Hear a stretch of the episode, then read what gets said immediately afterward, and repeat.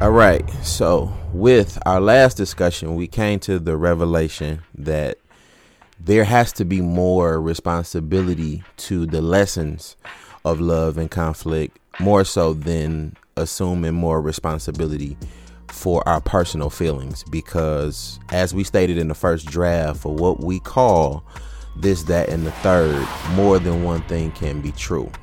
So, I sat with this for weeks while you know we were taking our time to develop and I want to present and speak about a skill set that is also a curse and that can also be a subject that is very critical in love because it's often looked at as a lack of accountability when this gift curse or person exists. And the third in this particular conversation that we're going to discuss is a layered discussion about a third person's point of view. Now, it's it's going out there already. I can see it, but it really does make sense the more we get into it, okay? Because okay, this was yeah. like a a huge reality check, right? So, by okay. definition, a third person point of view is the ability to narrate a existence or experience by removing yourself from the forefront. Right? Okay. So I'm following. When you remove yourself from the forefront, you can see the full picture or perspective. You're able to narrate not only your position, but also the position of the other person that is also in the same circumstance or scenario. You communicate these points of view almost to say that you can see what happens, though not being there mentally or physically, to accept what actually happened or feel the other person's point of view or where they may be coming from. So, this is why I say that's a gift and a curse because what you don't realize is that you're not using your gift in third person's point of view to the good.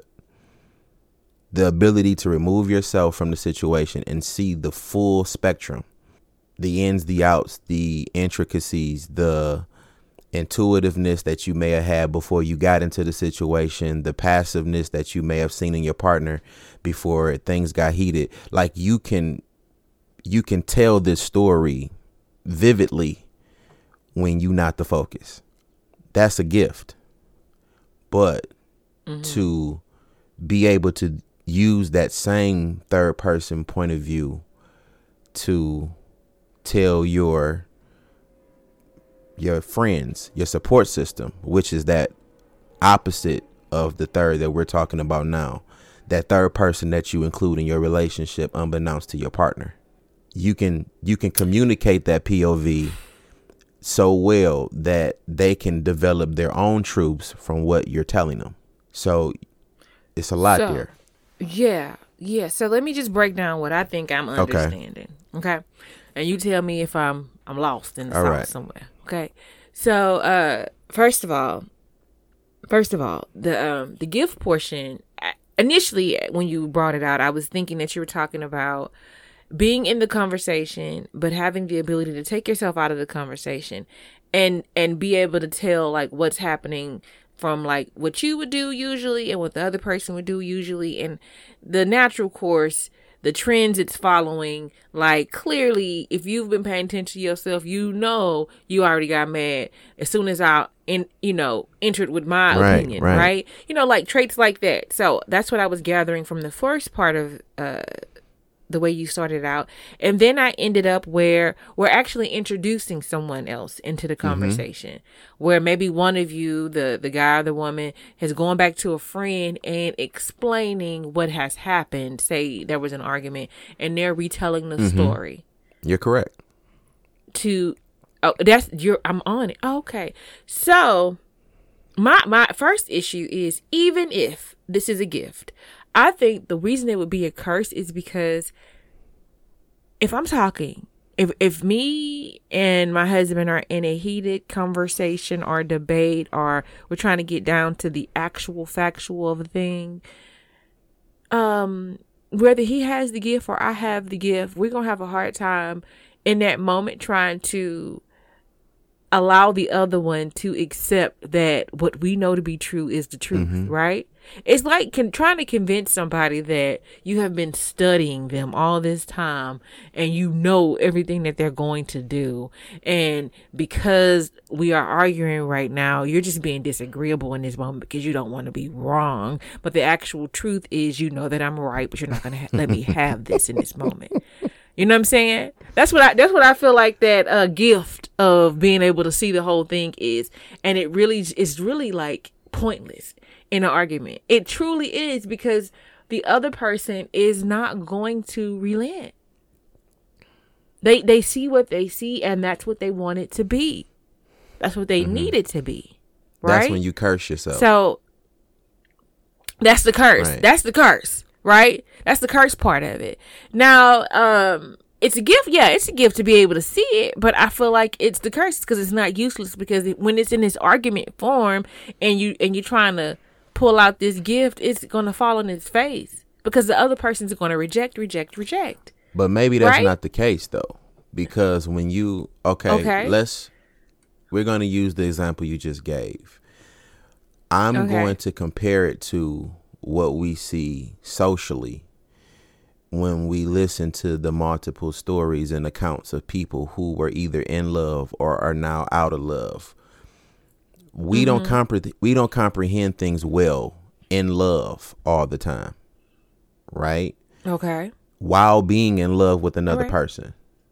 And based on how I introduced the conversation, what you'll find is that we can vividly tell our stories of love when we're completely out of it. The same can be applied to anger. Mm. We don't comprehend things well in anger while right, we are right, right. angry with another person. So, in order for us mm-hmm. to communicate or to understand a lot better, we have to come out of that place in order to understand and process and present things a lot better you can speak from the other side when you're on the other side of it. So mm-hmm. that's the reason why the third can be a gift and a curse because if you can understand what you're in before you get into it and step outside of it, process, assess, and present a little bit better, maybe the third person by way of that person that you're bringing into it that kind of condones your bullshit, whether you know it or not mm-hmm. that person is no longer needed because there is a third person point of view that's personal and then there's a 3rd mm-hmm. person point of view that's external and a lot of times you don't need the external third person point of view because your third person personally is sufficient because you can see outside of you can step outside of you've been known to do that so it's like you have to look at it's the way you use that point of view. Right. Right. And and and I think it's perfect and it's beautiful if there's not um a heated moment, right? Mm-hmm. Like if we're just if we're just having a conversation and you bring your insightfulness, um, I'm okay, we're good, right? But this is this is not where this this that and the third stems from for me mm. DJ. It stems from it stems from the inability to see it in that moment. I think on the first episode uh, or the first note taking session, I think we made it clear that a lot of times everybody both parties are going to be fighting for their POV, right, will, right, right. They're going to be fighting for those things, and that's what they're supposed to do because that's the way they see it, right?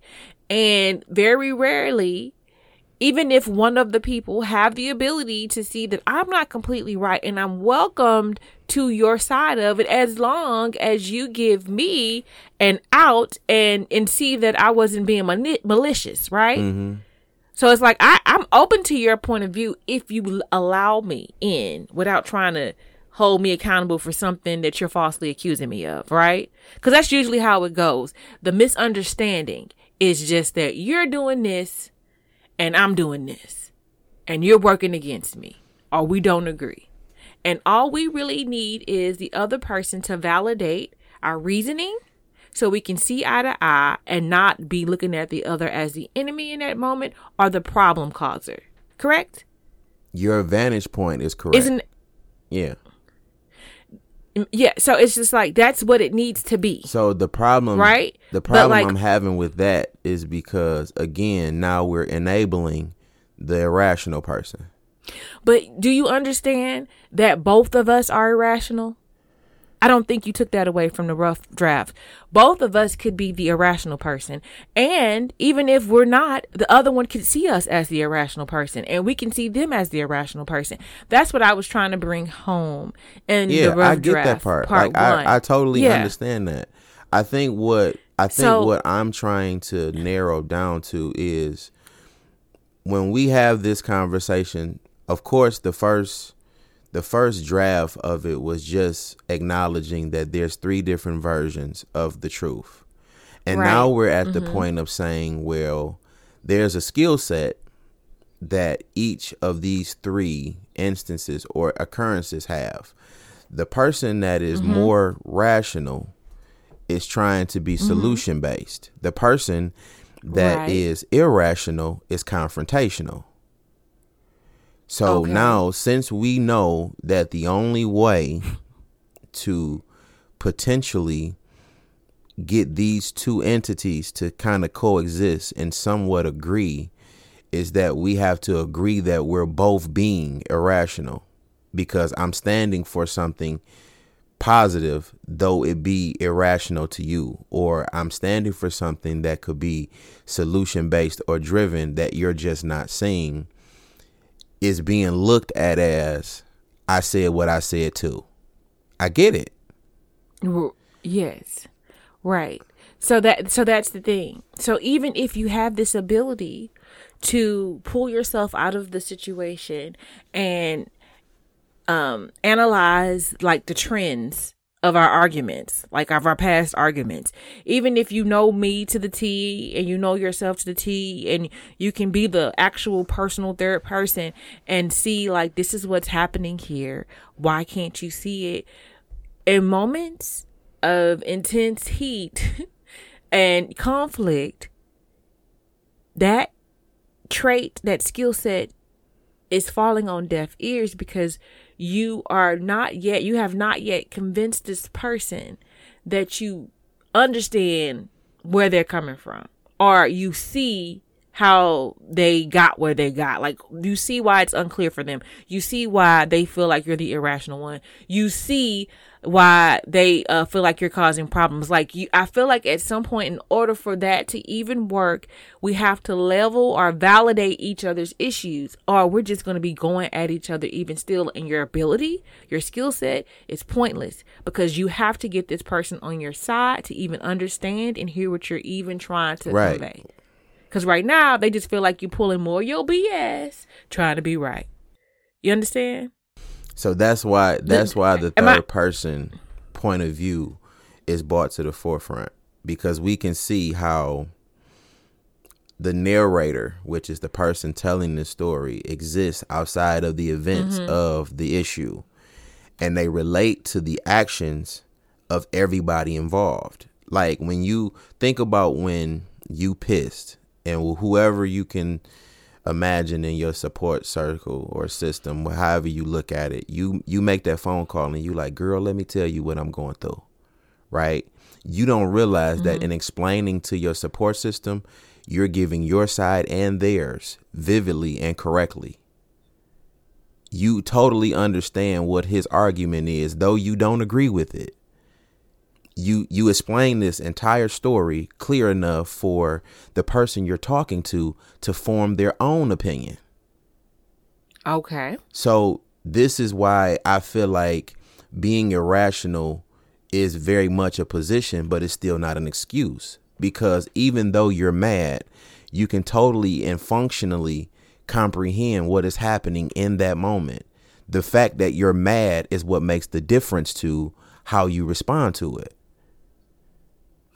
Okay. But here's the issue that I'm still having. Even though you know why they are mad and you even though you can explain what they're telling you in regards to the issue, you still don't know how it's affecting them and what they are and why they are coming at you the way that they are. And if you do, then my question becomes why can't you then disarm them with your actuality? Right? Like if if they're coming at you saying, "Oh, you are intentionally doing this to cause this problem," and you could be like, "No, that is not my aim at all. I was trying to do this." Something totally separate than what you're seeing, right? Mm-hmm. And I'm thinking if if anybody's irrational or rational, if there's a rational being in the other person that you're having conflict, them hearing this is what I'm trying to do, but this is but you saw it in a certain way, that should clear it up right there. The problem is it's what happens is the trust stability in that moment. Mm. You know, it's like I don't believe you. I think you're just trying to clean it up right now. Depending on the issue, right? I think a lot of times people are arguing because one, they don't want to be wrong. Two, they they don't trust that the other person is being honest with what they're claiming. Okay, so how do because, so in in the event that you're right and I'm wrong, how do we mm-hmm. how do we provide retention for our relationship? uh, the the question is how do how do we communicate to the point to where we accept what the other person is saying? Like, is there ever do in, in in the past if any conversation you ever had that's been heated in the past the answer to your question is did you ever allow that person and what they were telling you to be what it was? Did you ever accept that? Because if you don't accept that there is no retention. And that that's either person. If you're not accepting what the other person is telling you there is no retention because that also says there is no trust. I do not believe you. I cannot trust you. I cannot hmm. accept what you're saying. And those are, you're right. You're absolutely right. And I just think that I'm really passionate about proving those I said what I said people to be some of the worst communicators in relationships because despite you being in that position of me not validating what you're feeling and you feeling like you're standing for what you believe to be the issue or the right side of the issue, not receiving the other person's point of view in this instance is wrong, despite what you're feeling. Right. Because you right. have to understand that this is not a relationship, is not a me thing it is an us right. thing. So when I look at right. how I address a this, that, and the third situation in my own relationship, the first place that I have to, I guess, adjust to is her position. That's the first place because we always say mm-hmm. that, you know, um, men need to lead emotively more than logically. So I lean to her first. I say, "Okay, tell me what you feel. Tell me what you what you took from my actions." Now, I know that mm-hmm. this sounds exactly like what you're saying to me in terms of I said what I said, but once I hear your side of the story, I don't have to adjust my account because you believe it to be one way. I can honor that. 100%. honor that. So I tell you, right. okay, well, here is where you were wrong in my intentions in the issue. Once we once we make that clear, okay, this is not mm-hmm. exactly what you believed or thought this thing to be. Mm-hmm. Now we sit and say, well, how do we move forward with what is presented? Okay, I'm telling you that that's not my intention, and you're choosing to not trust what I'm saying. There's nothing mm-hmm. left for me to do. That's a you issue now. Tune in next time to see who gets love from BJ and Crystal Clear.